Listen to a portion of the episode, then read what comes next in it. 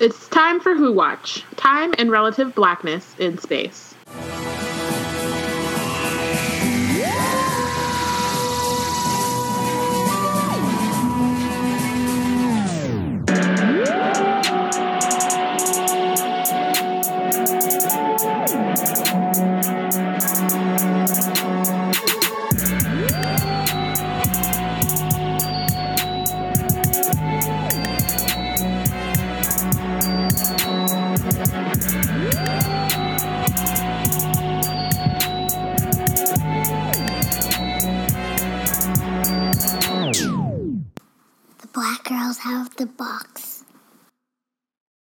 Hi everyone, it's Biana, Connie, and Robin coming to you live from the Time Vortex. Today we're discussing episode 7 of Doctor Who season 11, Kerblam!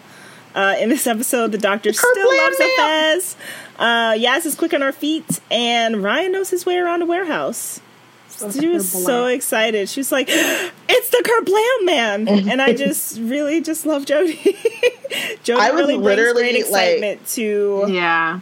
Everything. I was literally like, I'm glad that you're happy, but this seems like what is the security situation on the TARDIS that you just be letting? And that she was trying to avoid it for a long time. And I'm interested in the idea that we can see out into the vortex, like there's a window out of the TARDIS. Yeah. I don't know quite yet how I feel about that, but there's a window in the TARDIS, a sort of screen. Was it a window or like I guess it's a screen, but like... It's placed like a window. And I don't think we've ever really seen... But maybe it's like a... Yeah, we've never seen outside. But I was like, maybe it's like a projector or something. We're like... Yeah. I don't know. It was definitely different. Yeah. Yeah. But just the windowness of it is interesting to me. Yeah. Especially because we haven't... I don't think we've ever seen the vortex from inside the TARDIS like that before. Mm-hmm. And I haven't been paying attention if it's been changing colors like in the RTD days. The vortex? No, it's more like it's more like the because I think the only other time we see it is during Arachnids in the UK, which I've now seen like 3 more times because my sister loves it, and every time she's like, "Can I watch Arachnids in there?" I'm like, "No, it's not what it's called." Can't you just say the spider one? Okay. The spider one, but like it's kind of like a mix of like there's not one particular color. It's like. Yeah, like kind of again purple, the lava lamp blue, situation. Red. Yeah, looks kind of like a beehive a little bit in some moments. So Kerblam is basically future Amazon. Yeah, and I mean it's funny because I was just watching the Patriot Act with yes, Hassan. I was just watching that episode that is talking about Amazon. Mm-hmm. And so like as I was watching it, I was like, wow, this is trash. Like it's and like I think Amani in our Slack said just in time for Black Friday, which is funny because like that's only a US thing, I think. I don't think so. It's now global? It's a new thing because I was watching 8 out of 10 Caps and Mock the Week. I was watching a British panel show that is, you know, current, and they were talking about Black Friday and how like weirdly like we've brought this thing like this there's this thing now that we're supposed to do, but it's a dumb thing, and they made it seem like they were bringing over a holiday, but it's just like a let's beat each other up. And so I think they're trying to make it go international. Interesting. Which I mean that makes sense from the capitalism point of view, but also like they don't have the day off. It works in the US because we're off already. Yeah. Anyway. But yeah, they're trying to do Black Friday and Cyber Monday and make it things global. But I guess it was purposefully slotted, possibly. No. I mean, it's still for the BBC, like, even though it's a BBC-centric show, like, they still take into account, like, BBC America and that kind of stuff. Yeah. And, like, Amazon, I think it was, like, we have this... I don't think it was like, oh, we need to do it for Black Friday. I think it's more like we have this episode, and then like the higher ups are like, oh, we'll slate it for this time. Yeah, I think, or maybe it just happened to work out. You know, like Wizard Team sometimes, just like the timing. Yeah, that's totally possible. So yeah, so it's future Amazon where it's 90% powered by robots, and they like are super proud that they're like a 10% people powered company, which means 1 person for every 10,000 workers, which just like to me or 1 people person for every 10,000 workers. Sorry, so that's like a person who like an HR person, but it just seems Like, and it's one of those things that they kind of do a good job of showing as we like are walking through, is these like robots that keep popping up and they're like, hey, what's going on? Or like, hey, maybe work faster. But it's creepy. And like, even before like shit starts going down, you're already kind of in this mode where you're like, okay, so like we're surrounded. Yes, they very purposefully played up the creepy factor, knowing what they were going to do later to subvert it, but it was just like they just keep popping up, their faces, you know, their eyes are lit up. They were like, really reminding me a lot of the Starship UK, like, and the Beast Below clowns, like clowns, or whatever they were. It's like, please keep your leisure talking to your leisure time. No, thank you. But it was also like really funny because I love Lee Mack. I was super excited. I was super bummed because his role was, I mean, it's a good-sized character, but it's a minor character. He's a minor character still. But okay, so for the Anglophiles, who is Lee Mack? Lee Mack was the dad that was Yaz's friend. He is Dan. He is best known for the panel show Would I Lie to You? And you should totally go on YouTube and watch it. You can watch all of them. It's David Mitchell. You guys know who David Mitchell is. He was one of the robots and dinosaurs on the spaceship. God, David Mitchell, Mitchell and Webb. These people are okay. Anyway, so he is a comedian. He's really known for like being like working class, and like he kind of plays up being like not posh, not stupid, but stupid. You know, just like a dude you want to grab a beer with. I knew you were gonna say that. I saw it in your eye. I couldn't think of something like you want to go to the pub after a game. He watches. Else. It's fine. Like he watches football while David Mitchell is like very cerebral and like doesn't know who Beyonce is. Like that's like the roles that they play. You know, not someone you want me to. Okay. I mean, he knows who Beyonce is, but he plays up the like I'm just an old, like old man who doesn't know what pop is. Like pop music, I know them, and it's funny when he does it. Anyway, Lee Mack knows who Beyonce is, likes football, and is, I don't know, he's funny. The whole point of that, though, is to say, they played up the fact that he was in this episode.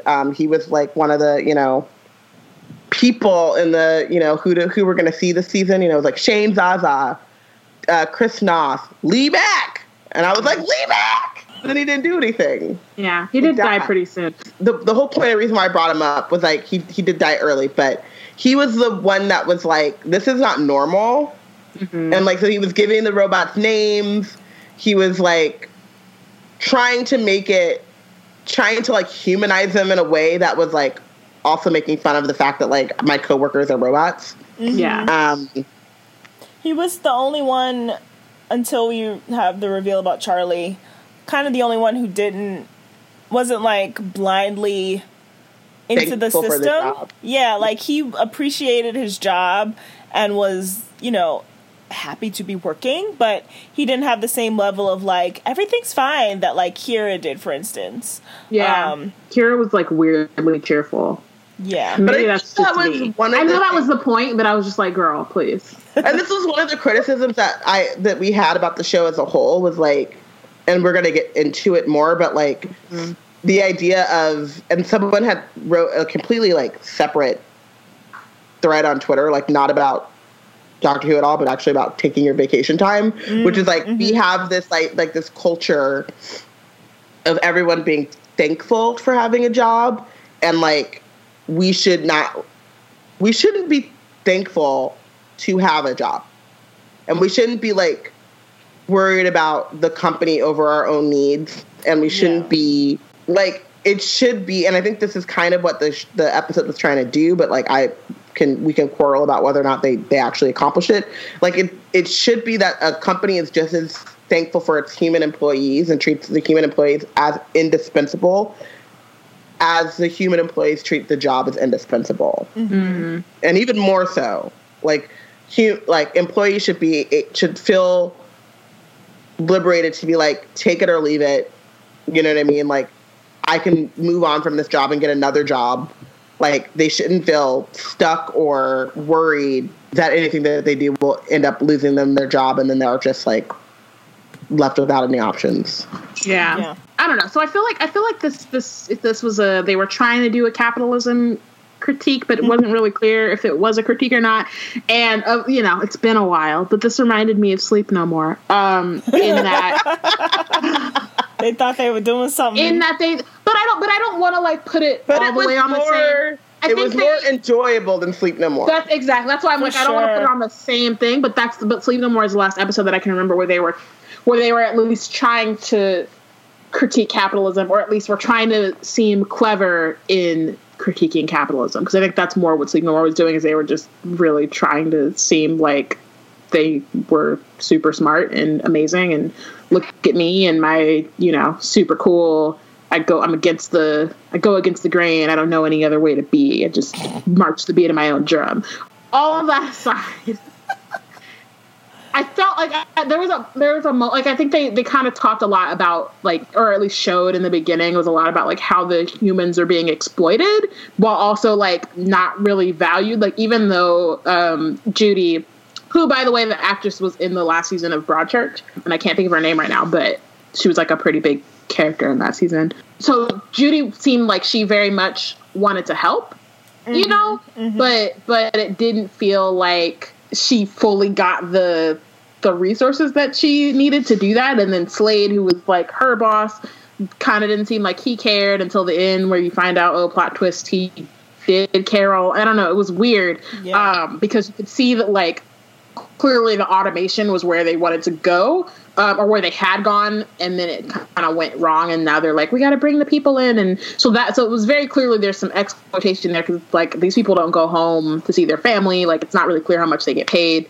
But then on the other end, there was a moment where the doctor says, the systems aren't the problem. How people use and exploit this system, that's the problem, which doesn't feel true. And that was the part where I started to be is this supposed to be a critique of capitalism or not? Because, one of the things about capitalism is that it is inherently exploitative. And so to say that it's not the capitalistic system that's the problem, it's how people use it, is just, false. So it was unclear what they were trying to do with that, and I don't know. I think for me it feels weird to have shows like this. It felt that way when I was watching Sleep No More 2, where it was I don't feel like y'all should do this because you're not capitalist. So what's the point? Right? Yeah. It's at the end of the day, a TV show on a network that makes millions of dollars, and even in the UK, it's publicly funded, right?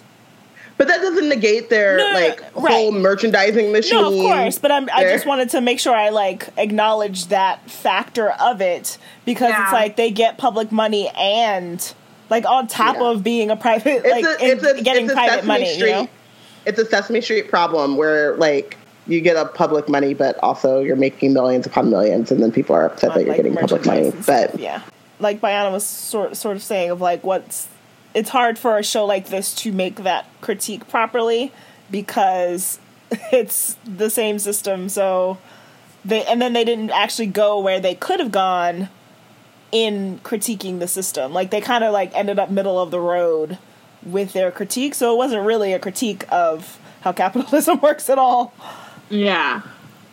Yeah, I don't know. That part was weird. I felt like I liked this episode for not plot reasons, if that makes sense. Well, I think plot reasons, but the overall the message, I guess, plot, and the allegory, the the metaphor was funny. Off. It's the metaphor was off. Yeah, when I was watching it, I really enjoyed it, and then when you were talking about it on the Slack, and then it was what was the point, the argument that they were making, and I was oh yeah, that doesn't work. Yeah, I was watching it for this, and I got distracted while the episode was playing, and it was the end of the episode, and I found myself not caring to undistract myself for the end of the episode. It was at the perfect moment of Charlie revealed himself and the thing exploded, and I was just oh, okay, because I didn't really feel going through watching that part again. I think someone on Twitter was I enjoyed, maybe it was Claudia from IO9, I think she was I enjoyed the first 90% of this episode, and then the other 10%, what happened? Yeah. And that's how I felt trying to rewatch it. The Charlie reveal felt he's an actor on something, and I like him, and his face made me feel like, oh, I like you, Charlie. That was the point. I don't know what I know him from, but I know that I liked him.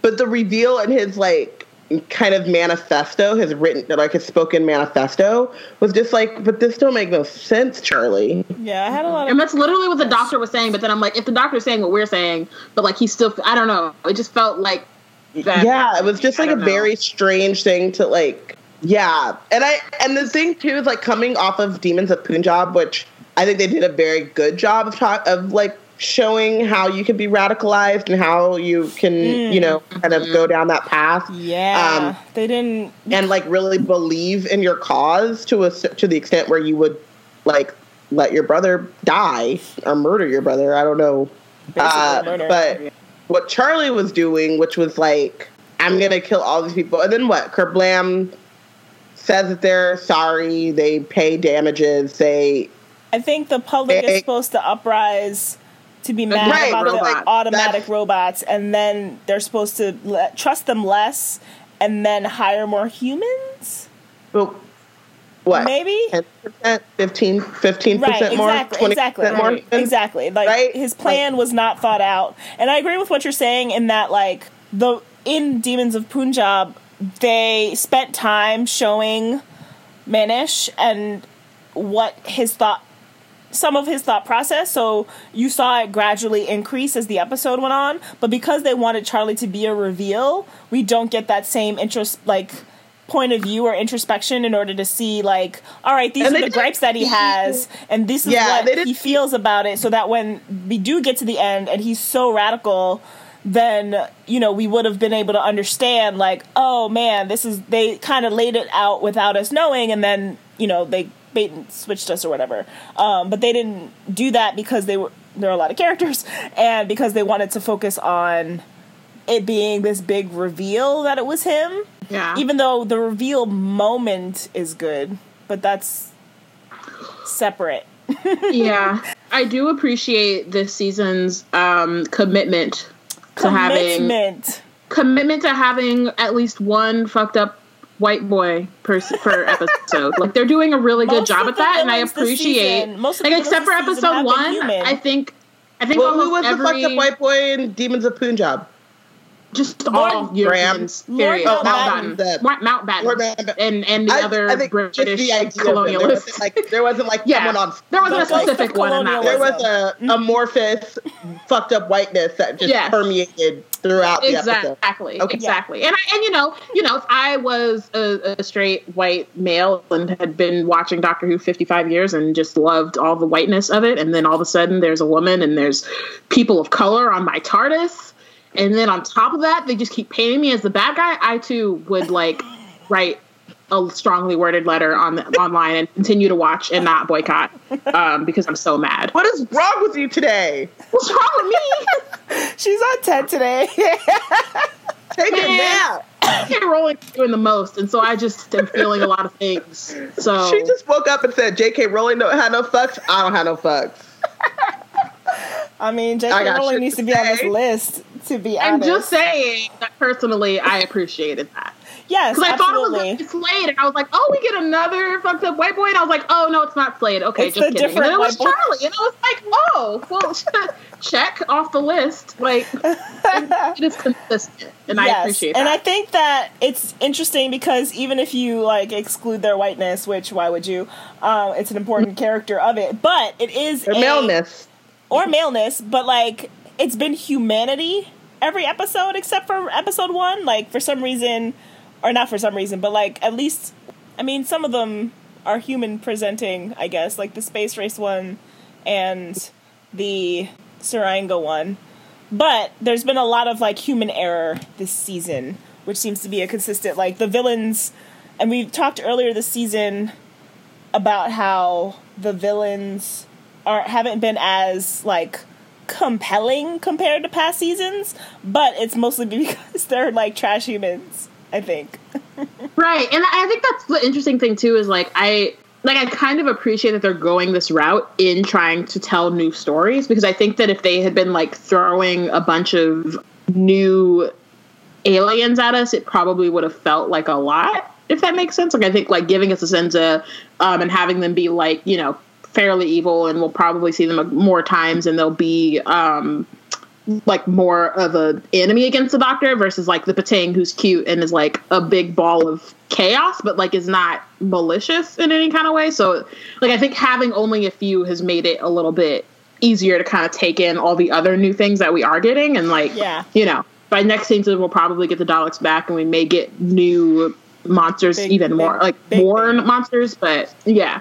Because even when it seemed like the robots were the bad guy, which, like, I still don't really trust the teammates, but, like, when we found out, like, when we thought it was them, it still felt very dark. Like, we've had, even though it's not the same robots, we've had, like, they were almost Cybermen. Like, I think as we were watching, they were almost Cybermen, and it's live. Also even the ones, the angels from that one Christmas special with Kylie Minogue, I think someone brought up, mm-hmm. which I don't like that episode, but it's like that with the robots. I love that episode. I don't like that episode. But I don't like the Titanic. Yeah, it was. Maybe I need to give it another try, but no. Quite a bit. It's stupid.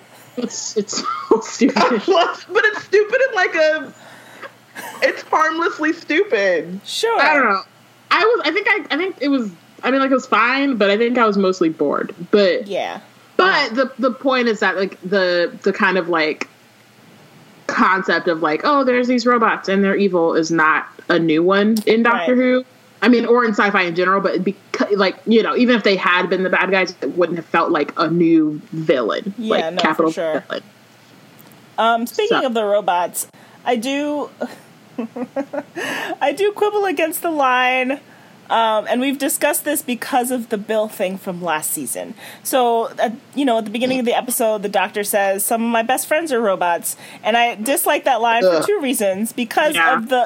Because of the reason, which, like, all right, I'm over it. But also, is she talking about Nardole? Because that's just an extra reason why I need her to stop. Because Nardole was technically a robot. Was he?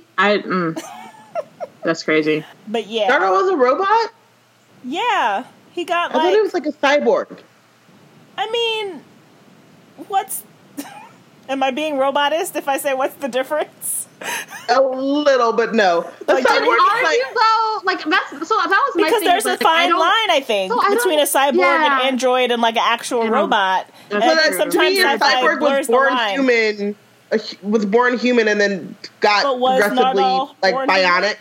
But was Nardole born human? We don't know. Well, not human, but he was an organic born. He was organic. Was he? I don't know. And then his parts got all messed up. Because he survived when he really shouldn't have. But by then he was a cyborg, right? God, listen, I don't need to dive into Nardole's history. Exactly. I don't care. Yeah. I don't even know why we had to even say his name. It's fine. Either way. There is, I think, a distinct difference that is important for other characters that are not. If it was a different character, we could discuss the differences. The Doctor had handles for, like, that one episode. Yeah. So that, you know, Cyberman head. So some of her best friends are robots, but, you know, I just... Yeah, I don't know. I always feel weird when, like, white people make the some of my best friends are blank jokes when, like, they still make those jokes. Or not even... They still say that phrase unironically in real life. So it feels weird. It's like they're only... We only have, like, two, like... writers of color on your staff right now, so, like, don't make that joke. Like, let's not. But, like, I'm like, it's cute. I'm glad you tried, but, like, whatever. Yeah, like, it's not like I wasn't mad at it. Like, I wasn't, like, aggressively upset. I was just more like, okay. Yeah, I, like, frowned amidst like 13 being adorable, because, like, the Fez was back, the psychic paper was back, and I was like 13, and then she said that, and I was just like, oh. Right. Well, see, like, I really like about the Doctor this episode, but also, like, I appreciate the callbacks to different, like, Doctors in a way that's, like, not... Because I think one of my things with season 5 of Doctor Who was, like, I hated how it was so cut and dry. Yeah, and, like, except for the ones, except for, like, Amy forgetting about the Daleks. Like, that was, like, the only time that there was mention. And that was only in deference to, like, the idea of, like, we don't want to talk about that. So then Amy forgot so that they could not have to mention it for real. Exactly. So it's not technically a reference. But again, it's like the cut and dry kind of like, nah. And I appreciate that, like, obviously, like, I feel like the show feels very different, and it definitely feels like a, like they're going in a different direction than the show was going up until last season. But I appreciate her being like, hey, it's a fez. And like, still look at me. It's still me. Like she ordered that shit as 11. Right. Forgot it was coming. Ordered that shit, traveled 200 plus years without ever getting it, and then ended up back in that galaxy and was like, oh, what's good? Although I do wonder. And then, like, you know, the what is it? The Agatha Christie reference. Like, I gasped. And that's another episode I've seen a lot. Yeah, and I was like, oh, yeah! And so, like, I just appreciate, you know, it doesn't have to be, like, a full thing, but just, like, I did that thing once. Yeah. But I do wonder if she didn't order it as 11, but in fact, and I don't know how it would really happen, but I think Kerblam ordered for 11, but it came to 13. I think they ordered it for 13, like, maybe, yes. I feel like it ordered it for the doctor as something that would, the doctor would enjoy. Oh, I get that. That makes sense. Entice her or him to come to the factory because they wrote the note.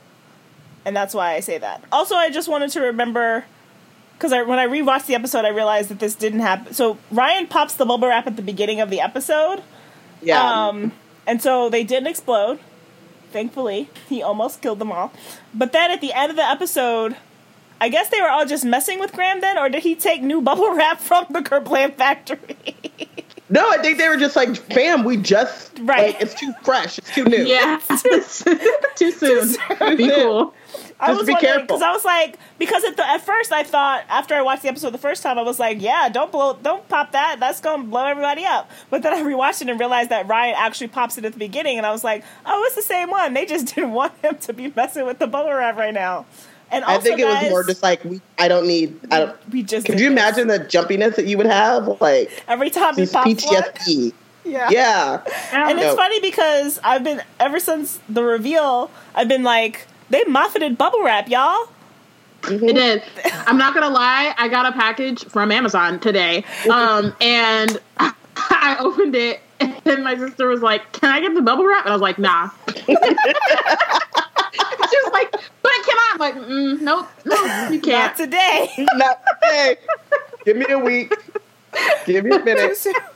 And then in terms of, like, the robots and the system, I am once again mad at the robot and the system. Like, and this is the thing that the episode doesn't really dive into either, in terms of what we were talking about earlier about, like, they don't really critique the system. They say that the system is the perfect part, and then humans are the things that are exploding it. But no, the system is what killed Kira.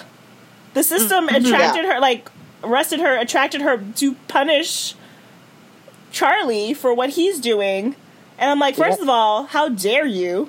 Like, excuse you. Don't be using women. Yeah, just fridging poor Kira in bubble wrap. And then, you know, going back to the idea of, like, the system is what did that just to punish Charlie, one person, so they knew that he liked her. It knew that he liked her, so, like, it killed her. And it's like, no, the system got to go down, too. Yeah, I think they were trying to have nuance, but they didn't get there. They didn't get it, there wasn't enough time by the time the reveal came at the end. It was sort of like, it all felt kind of rushed through. Yeah, but I think that they were trying to say, like, I think what they wanted to say was, like, the system isn't perfect, but neither are we. Mm-hmm. And I think it's more, because this is, like, a thing that we in tech, people in tech, not everyone's in tech. Oh, my God, I'm becoming that person.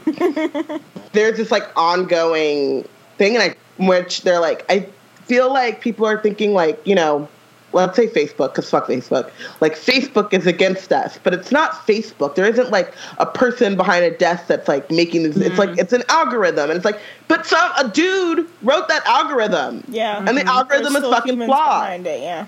Mm-hmm. Yeah, and it's, like, and you're, like, and data isn't going to save you. And data can be just as biased. Data can be just as, like, And it's also how you use the data, and you start off from people. And so, like, the system isn't perfect because the system at its fundamental level, like when they go back and they use Torley or whatever, and they want to go back to like the beginning of Kerblam, like some dude was sitting behind a computer who wrote that code. Mm-hmm. And then it grew upon itself, but like some dude was like, let's make this efficient. Let's cut out the need for as many people as possible. Mm-hmm. And the thing I did also not like was that we got middle management. So we saw Slade and then like the people operations woman. Yeah. And then it's like up to the Judy. But then at the end, it's up to them to like go back and like tell someone. There wasn't a CEO or like a board, mm-hmm. you know, that we're like, that's who should have been on that. And that's another thing at the end where I'm just like, what was the point of this? Because, you know, Jody and Slade were like, yeah, we're going to change. You as one person in front of 10, in charge of 10,000 people. Just people. That's not including all the robots that you were in charge of. So how is it that, like, you two people out of this entire moon's worth of factory, of warehouse, for a self-governing, almost sentient planet or moon, really, the two of you are going to be the ones to make the changes that are necessary? No, especially because, as Robin said, they're middle management people. And, you know, as someone who's worked in retail, like, they have no power. The people who are in charge of the store, can only do so much if corporate is, like, coming down on them to make whatever rules are in place, you know? So, like, they were basically the HR person and, like, the store manager, or maybe the district manager, but there's still always someone higher up who's in charge of those decisions, and so it makes no sense and doesn't hold, especially considering, like, the whole point of the episode was, like, you can't really trust people. So you're just gonna the doctor's just gonna be like, sure, you guys got it. You don't need any help with that, right? They're like, no, we can't help you, we're freelance, which was cute, and, like, facts, like, they don't have the actual experience to help with this situation, but they're still like, there isn't anyone who has, like, experience in this situation, and it seems like there's a whole half a galaxy full of people who need employment. Where is Space, so, like, somebody Jeff needs Bezos to be able to right. Space Jeff Bezos, because I mean that's person. Who it needed to be. Yeah. Right. I mean, we have this whole thing. It's like, let's not talk about, like, we cannot talk about the ills of Amazon without talking about, like, what Jeff Bezos can and can't do. Mm-hmm. You know what I mean? As CEO, as founder, as person who speaks to the board, as person who has all the money, the personal money in the world. Like, who is the owner of Kerblam, and what does their bank account look like? Because, good Lord, it's like, what galaxy are they trying to colonize right now? So I think one of the things that I liked about this episode was that Team TARDIS got to split up twice. Mm-hmm. So we get, like, two different teams, and, like, the first one we get Yaz on her own, and I think at this point, like, man, we're in episode 7 and haven't seen a Cram-centric episode, and look at us. I mean, obviously there's still 3 more, but, like, you know, I think that it was interesting to see, like, I liked that Yaz got to be on her own. We got, like, Ryan, they very much know who he is, and we'll, like, get into that. But I think with Yaz, we got to see her talk to someone who wasn't the Doctor or Graham or Ryan, and we got to kind of, like, get more.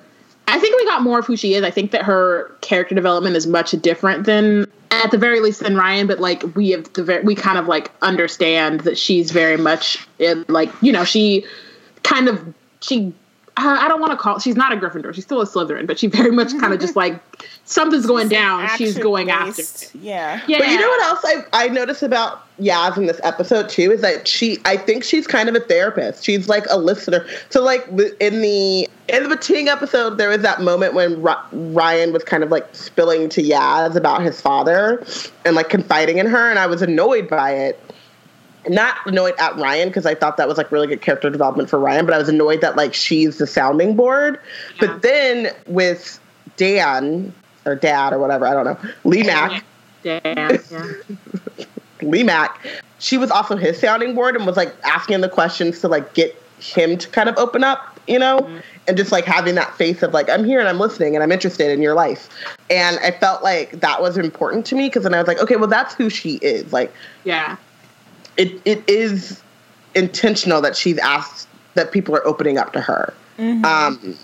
And so I liked that we had that moment to build it off of because yeah. it kind of did let me, whereas the last time I felt like, I still don't know anything about Yaz. This time I was like, okay, well, I know now that Yaz is the kind of person who people open up to. And yeah. and I think one of the things probably like in the differences between how Ryan is being written and how Yaz is being written is we can like see Ryan's growth and like see, but I think that also where they both started is different. Whereas like Ryan was very much like not in a place he wanted to be and kind of feeling lost and like his confidence was kind of not great, whereas like Yaz very much knows where she wants to be, knows where what she needs to do to get there, and doesn't like the position that she's in, but she's secure within herself. So then like her growth and development is much different because it's a lot of it is just like seeing how she reacts to these moments because she's like, I know I got it, so let me just go after this and get it. Let me, you know, she's like, I'm surrounded by robots. Okay, I see a little like, duck under this shelf real quick. I'm out. So like she, you know what I mean? Like I think the way that she interacts with what's going on is just different because she already kind of knows who she is. Yeah. Yeah. I also think that, like, we talked about this not being a Graham-centric episode, but I kind of think that they wanted it to be, and we're just not here for it, so we didn't get it. No. Like, because what I saw was the Doctor switches bracelets or whatever with Graham, but actually the system wanted the Doctor to be in maintenance because that was where she needed to like meet Charlie and stuff. True. And so Graham good job. Gets to be the person that's like, that.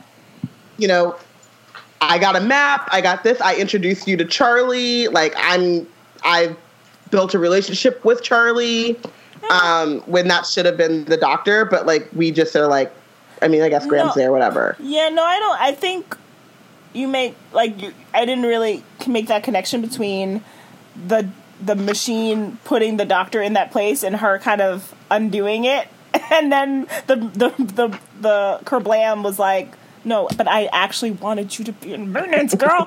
But I don't think this was Graham-centric at all. I feel like he had, if anything, equal moments with Ryan in terms of, like, being able to, like, provide answers. Because, you know, Ryan was the one who was like, oh, I know how to work a warehouse. Oh, I know how, you know, I know where we can get this thing. So, like, I don't know. I feel like it wasn't Graham-centric because we didn't learn anything about him. Yeah, I don't, maybe not Graham-centric. It's not the right way, but I think the episode wanted him to be an integral part. And I think that he was. I think that they kept the balance between the companions. Honestly, this might be the one where they got the balance the most right. Equal, yeah. I wanted the last to get just a little bit more. Yeah, so do I. But I think that's also because we haven't in gotten this particular most episode, of though. Her. Yeah, I think because like given like how much time each of them have gotten overall, Yaz has gotten the least, and so that's why I agree. I definitely wanted her to have more, but I think that for this, just like you know, this particular episode, I think that they were pretty even. I feel like she didn't get an answer. Like she didn't. I feel like she was active in ways that she hadn't been before. And I feel like, you know, her with Dan's listening and then just the disappearance and stuff was good. But in terms of like, I don't know, a heroic. She didn't get to like save the day or like solve a puzzle the way that like Ryan figured out how to get down to delivery. She kind of like grabs Charlie and then he breaks loose. And I was like, oh, I was hoping she would like. Get him, you know, like I didn't like that part too. I was really upset that he broke. I was confused about the breaking free, but I think it was also just the end kind of fell apart. I think it was kind of all of it together because I was like, oh, he grabbed. Like, okay, so out here using her train, and then he breaks free. I was like, yes, and then they're like, and then he runs to the robots, and they're like, hey, bro, it's about to blow up, and he just sits there and stares at him, like he don't know what they're saying. Like all of a sudden, he can't understand the language that they're speaking, and it wasn't clear why he had to die. And like the end just felt weird. Yeah. Like I just that whole scene felt like. By the way, all the humans that we meet that are lower management die, that are not management die. Oh shit! Yeah, that is true. Mm-hmm. I thought about that because I was like, oh look at that, the managers are the ones surviving. I see how it is. Mm-hmm. I was like, wait, you know. He's over here on some economic terrorism, anxiety. So whatever.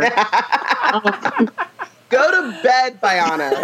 Why? Stop it. Don't be. What is wrong with you today? I did like, and this was a dual moment, and I guess it's also shipping, but not actually. It's just my brain was just like, yes, standing together with the doctor in the office when they, like, the doctor was like, well, you're going to have to deal with me. And they both stood up, and I was like, Team TARDIS, because it was the right amount of people, and it was Ryan and Yaz, and I was like, yes, I love a coordinated stand with the camera low.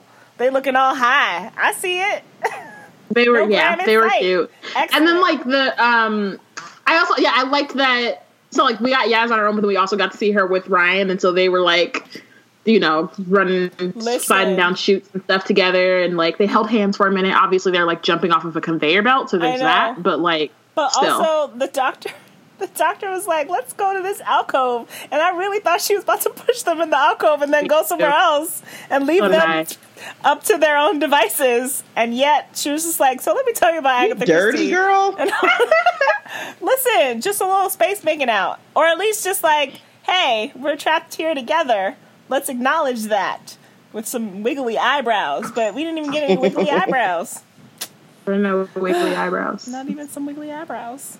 But I think I do like that at the end, at least, you know, as far as Yaz is concerned, that she kind of gets to, like, she gets to make a request. Like, she gets to be an emotional hero. Yeah, she's being emotional, and she gets to be like, we should do this thing for Dan.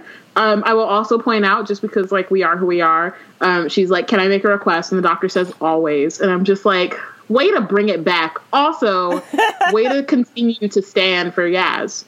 Right. Like anything you want. I got you. Of course. I'm like, every time. Why you ain't even gotta ask, boo. We already there. It's already yours. Oh, you want to go see Dan's daughter? Ha ha! Plot twist. I'm already outside her door. I read your mind. The TARDIS knew, and I knew. We all knew together. Mm-hmm. Always. Also, the doctor brings back the Venusian Akito as well, which was cool. And I've never warmed to you. Which I like that there are callbacks to this same season, which is just like, oh, we're far enough in now where it's not too much. Yeah, I never warmed to you. I didn't warm to him. She just doesn't like white people, white men. And she doesn't warm to white men. I think is what we've learned so far. I think now that she's not one, she kind of can, like, get some perspective, and she sees like, wow, she's right? Like, that used to be me. Wow. That's crazy. That's why she apologizes so much. Like, sorry, she's sitting there like, wow, y'all dealt with me like this for how long? Ooh. For 900 years like this? Or 10,000, what, 1,300? I don't know how old she is. Dowdy eyebrows and hair. Especially the eyebrows. Woo. Eyebrows. My God. That was rude. Ryan rants and raves. Eyebrows have been the conversation of the evening. I need new co-host and or someone will take my spot because I'm quitting. Ryan is the best. Ryan is the best. He's grabbing that bubble wrap. He was so delighted. He was like, oh, yo. He was like, oh, look at this. She's like, I got a fez. He's like, I got some bubble wrap. Everyone's happy. Everyone was so happy. He was so delighted. And then him jumping into that chute, and not only the jump, but just like, wait, I just need you to know that I have a coordination problem. Well, and then I'm not really good at it, but so I'm gonna do this, but you know, I just need you to know that I like that he was like explaining it, where he was like, it takes me a while to get this, and like, I got it now because I did it before, and like, I mean, I shouldn't have done it, but like, I almost got fired, but it's cool because we're gonna do it now, and I got this. Like, he was babbling a lot. He was babbling. It was adorable. It was like the cutest thing. I think we need to start counting the Ryan yells because they've been classic like every time, and it's just like. He just climbed down there like, ah! It was so good. It was really good. I also like that his dyspraxia made a comeback. Me too. It's not that, like, I like it, like, oh, he's, it should have been mentioned every episode or anything, but But yeah, it's just that it's like a thing that he mentions because it's important background information about him or something, you know, I don't know. Mm-hmm. I think it was important for this too because he works in a warehouse, so I think that they kind of were playing that up, like this is like an element or an environment that he is used to, but also like he wasn't always used to it, and kind of like bringing up that it, you know, there was a learning curve for him, but now he's good and he jumps down. Shoots. But also, homie, what you doing at work that you climbing down that you jumping down chutes like that? Being foolish. That's what he can. Being 19. Being 19. Let me remember. I mean, Graham makes a joke about his age at some point. I can't really remember what it was, but it was this point where they were talking about. I remember if you were that age. Kiara and Charlie, and they were flirting, and he's like, I remember when you were like that. And Ryan's like, when? He's like, last month. Damn. So rude. I had to do them like that, but okay. You really didn't. But I do think that this episode also, it sort of mentions his dyspraxia because he's in the most familiar situation. So it's kind of like triggering home. And at home, he has to deal with it more because he's not in space in a fantastical, you know, I feel like maybe traveling in space has let him not feel quite so discoordinated, and so he's now in a situation where. But I also think that like everyone's at a disadvantage in space, like everyone being like Yaz and Graham, and like they're all at the same like disadvantage, and like at this point it's like, oh wait, I still have this extra thing. Yeah, so it was the most at home he's felt in space, and so I think it just sort of brought back other memories from home, which is like, oh, it took me a month to get used to working because I had to practice and do my routine the same way so that I can get used to what I need to do. But they showed up on that planet. He's like, wow, it's like being back at work. The doctor was like, that's a great idea. And he was just like, I really didn't. Because he was so not excited. Like by the end, he was fine. Like by the end, he was down. But like at the beginning, he was like, I didn't ask to come to a warehouse because that was why I joined the TARDIS. I specifically said in Interactives in the UK, I specifically said that I would join Team TARDIS so that I could not work in a warehouse. So how did we end up here? Out here in the space warehouse with the space robots, girl. Like, no, thank you. But I did like that he also was taking the lead. So then, like when he takes Yaz and Charlie, he's like. Like, they're kind of like, okay, what do we do? And he's like, I got this. Yeah. We're out. Like, and I appreciate that he was just like, I know my way around a warehouse. Like, I never been here before, but it's cool. We've been to one warehouse, you've been to them all. All warehouses, even in space, on a different planet, on the moon of a different planet, must be the same as this Earth warehouse back home. But I mean, even that was like, I like that because he did that too when they like first landed. He was like, beyond the doctor, he was the first one to walk up, like, let's go. Like, yeah, he's like, I already know what it is. And them clowning Graham for being the maintenance guy was also great. Because, yes, man, be the trash man. I've added maintenance man to our list of ways to refer to Graham. We've been kind of slow on that, so we'll try to get back to that. I don't think he should be there, but he's not appalling, and I think that that's why I have chilled a little bit because I mean I will say though that it was really like this is the first episode also where there were no other guest cast members that weren't of color, so it was like very stark to me that Yaz and Ryan were the only two people of color around in this episode, which is not my experience in retail and like. And also, I was just like, damn, like, this is, okay, all right. I mean, I think one thing to say about that, though, is, like, if only 10% of people are going to have jobs. Yeah. They're not going to be the people of color. But then I feel like it's definitely not going to be us. Like, I think that if they were going to do that, then they should have done it. You know what I mean? Right. And that's the discussion we've been having about, like, they did, you know, Demons of the Punjab, and they did Rosa, and those were all set in the past where it was like racism is in the past. How do you bring it to the future? And this would have been a perfect moment for Ryan or Yaz could have been like, well, my mate's back. You know, Ryan could have been like, well, this is not what warehouses look back where I come from. All the warehouses is just people who look like me. And it wouldn't have needed a whole thing just some sort of acknowledgement of, or like all of the people who were already got could have been all people of color, and then it's like, well, of course you wait for the white people to be last, you know. It's like in Agents of S.H.I.E.L.D. when they're in space / the future, spoilers, and Mac is like, yo, I already like, we're not following after the monster because we already know who's going to be the first to die, so let's not do this. Like, I think it's that's fine, right? Because they, like, S.H.I.E.L.D. isn't about race. Like, they don't go all the way in like that. But like, there are moments where the black dude is going to be like, "Yo, let's not do this," because this just doesn't seem like it's safe for me personally. Right. Like, I've watched the movies. I know what's about to happen. Like, it's a very easy way to. There's an easy way to acknowledge it without it feeling. It doesn't have to be the central part of the narrative, but like you can admit, and it doesn't need to be something like, oh, some of my, you know, because I think that like Some of My Best Friends Are Robots is a way where it like it's a way for like white people to laugh, whereas like Ryan being like, hey, wonder where all the black people are is a way for black people to be like, yep, I wonder, been wondering, you know what I mean? I think it caters to a different audience. It hits a different note.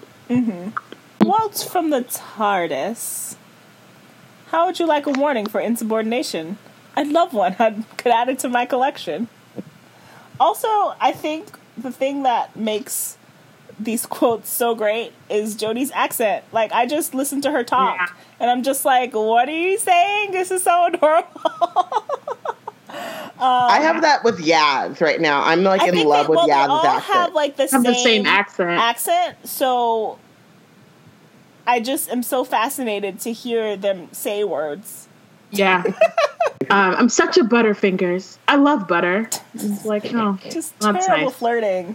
Yeah. I love them flirting because I was sitting there. I had to go back a couple times because I like they were flirting, and it wasn't even about them flirting because I was like, okay, yeah, y'all are awkward as hell. But it was like the doctor and her friends, they're all just kind of like looking at him. Like, the way that they were looking at them. Like, they were lying up. They're just like, wow, what is going on here? It was like and also yikes. They were just like, and then later they're like, I ship it, but they really need to get it together. And then Graham was just like, wow, I can see something. He's just like, how can you tell? I just have a psychic. It's one of my psychic powers. Really? No. You're mad obvious and terrible. Everybody and a mama can tell. Even the robots can tell, and they don't have feelings. No, that just got scary. That didn't need to be scary. Laters. Oh, not doing that again. Sticking with bye. I love that because it kind of reminded me of Who the Man. Yes. How does she tries things out? Yeah. Just like, I say that but now. Also, I do now. Or like, I think she could rock a laters. Yeah. I thought she rocked it. Yeah. She just decided she couldn't. Personal choice, you know? Yeah. Ever hidden in a paneled alcove? No. You haven't lived. And in 1,300 years, or however old she is, there have been plenty of paneled alcove. Yes. So many. Also, again, I really thought she was leaving them there. No. To just sort themselves out. SS Razzmatazz. Now is not the time. That's coming at the season finale. True. Talking of wasps, did I ever tell you about me and Agatha Christie? Yes. Like, I think what was funny is this time it made me, like, I think I, like, shouted. I was like, oh, yes! But, like, because she's been doing it for, like, at least since episode 4, where she'll just be like, I once did this thing, and it's been random shit that, like, you know, we didn't see. So I didn't expect it to be anything that we knew about. I expected it to be another obscure, random reference. And I also, like, the way that Yaz and Ryan kind of react to when she says like random shit, they're just like, yo, now's not the time. But this time I was like, yeah, let's talk about it, let's do it. And she has time to actually tell them the story. They were hiding in the alcove for who knows how long. Now I feel bad for Ryan and Yaz, who were just sitting there like, and then the wasp did what? Really? Brought a big stinger and you know, Donna and her amazing powers of detection. And then I almost died by poison, but Donna and saved me. The Harpy Wallbangers. It's a solid episode, though. I think that's why we're also so excited, is that it's actually a good one. It's one that you do want to hear about. I do want to hear about you and Agatha Christie, because that was great. Go watch that. Yeah. That's the problem with conspiracies. There's so much to think about. I love that because it's one of the things where, like, it's the biggest thing that our argument against conspiracies that I've always found really compelling is, like, no one can keep all those moving parts together. Like, that's why conspiracies don't. Yeah. Like, there are some, like, Watergate was a conspiracy. Like, there are some conspiracies, but, like, those big so-and-so killed JFK and we've known about it for 30 years or, like, 50 years and all that stuff. Like, we can't, nobody's keeping that secret that long. Yeah. Like, someone's going to fuck it up. So. And even in the moment, it's just, like, too much. Yeah. Like, I love that they, like, she says that. And I feel like I know someone who says that. I don't know. For some reason, I thought it was one of you, but maybe not. But there's someone that I know. I think someone in our Slack, because I think we did have a conspiracy conversation in the Slack. Yeah, there's just, like, someone that I can't remember it right now, where it's just like, no, I don't like this because I can't keep up with all these, with all the lies and all the deceit and all the things you can't talk about. And I just really relate to that idea, even though I consider myself a decent secret keeper. Con and Sinclair, the greatest detectives in the galaxy. Facts. Ship it. Detective Razzmatazz. Just let us ship it, really. But if they don't let us ship it, that's what fanfiction is for. And if, like, I feel like I am, I'm fine. The doctor get together, I'm also fine with that at this point. Right. But I just, you know. And, like, honestly, they're probably going to have no one get together. I was going to say, I'm actually not fine with that only because the doctor is 1,300 years old. And she's married to River Song. Like, she's out. There's child separation happening right now, and I'm not happy about it, but I understand that that's what's happening. Yeah. Like, so, I mean, part of me is like, yeah, let's ship it, but then also part of me is like, don't, because doctor and human romances get... Yikes. Yeah, real quick, real fast. Need to do it. So check out blackgirlscreate.org. Follow us on Twitter at We Black and Nerds. Use the hashtag TARDIS to talk all things Doctor Who with us and with others. Join our Slack where we have a channel dedicated to conversations about Doctor Who. Rate and review us on iTunes. Sometimes those conversations take a left field, but that's fine. But I think we'll enjoy them. Rate and review us on iTunes and where podcasts are found. No, but seriously, guys, rate and review us on iTunes, please. If you want to leave a nice little comment on what you like about the show, that'd be great. I mean, you're in the app. Just, like, open the app right now. And whatever app you're listening to us in, just, you know, click that 5-star. Just click that 5-star and just be like, I love these girls because such and such and such. I'm not going to tell you what to say, but, you know, just be moved from your heart. Your two hearts. Boom. TARDIS is a part of Hard Knock Media. We are a part of the Nerds of Color podcast network, including podcasts Hard Knock Life, Southern Fried Asian, DC TV Classics, Ask Bi Girls, Daisy Geek Girls, We're Not All Ninjas, and That Moment. You can check out all these podcasts at hardnocmedia.com. Thank you for listening. You can join us next week when we discuss episode 8, The Witchfinders, which is apparently the second Doctor Who story written and directed by a woman in all 55 years. Yep. Written by a woman, directed by a woman. Both and. Both and. So, not the same woman. Not the same woman, but two women. Correct. Absolutely. Yes. So that should be interesting. Bye, guys. I mean, Bayana distracted me with her critiques of white British men, so I got distracted is what I'm saying. Who, me? I got distracted by Bayana calling someone, I won't name names, Human Nick and Mole Rat, but, so I was watching the episode. Hurting my feelings in the process.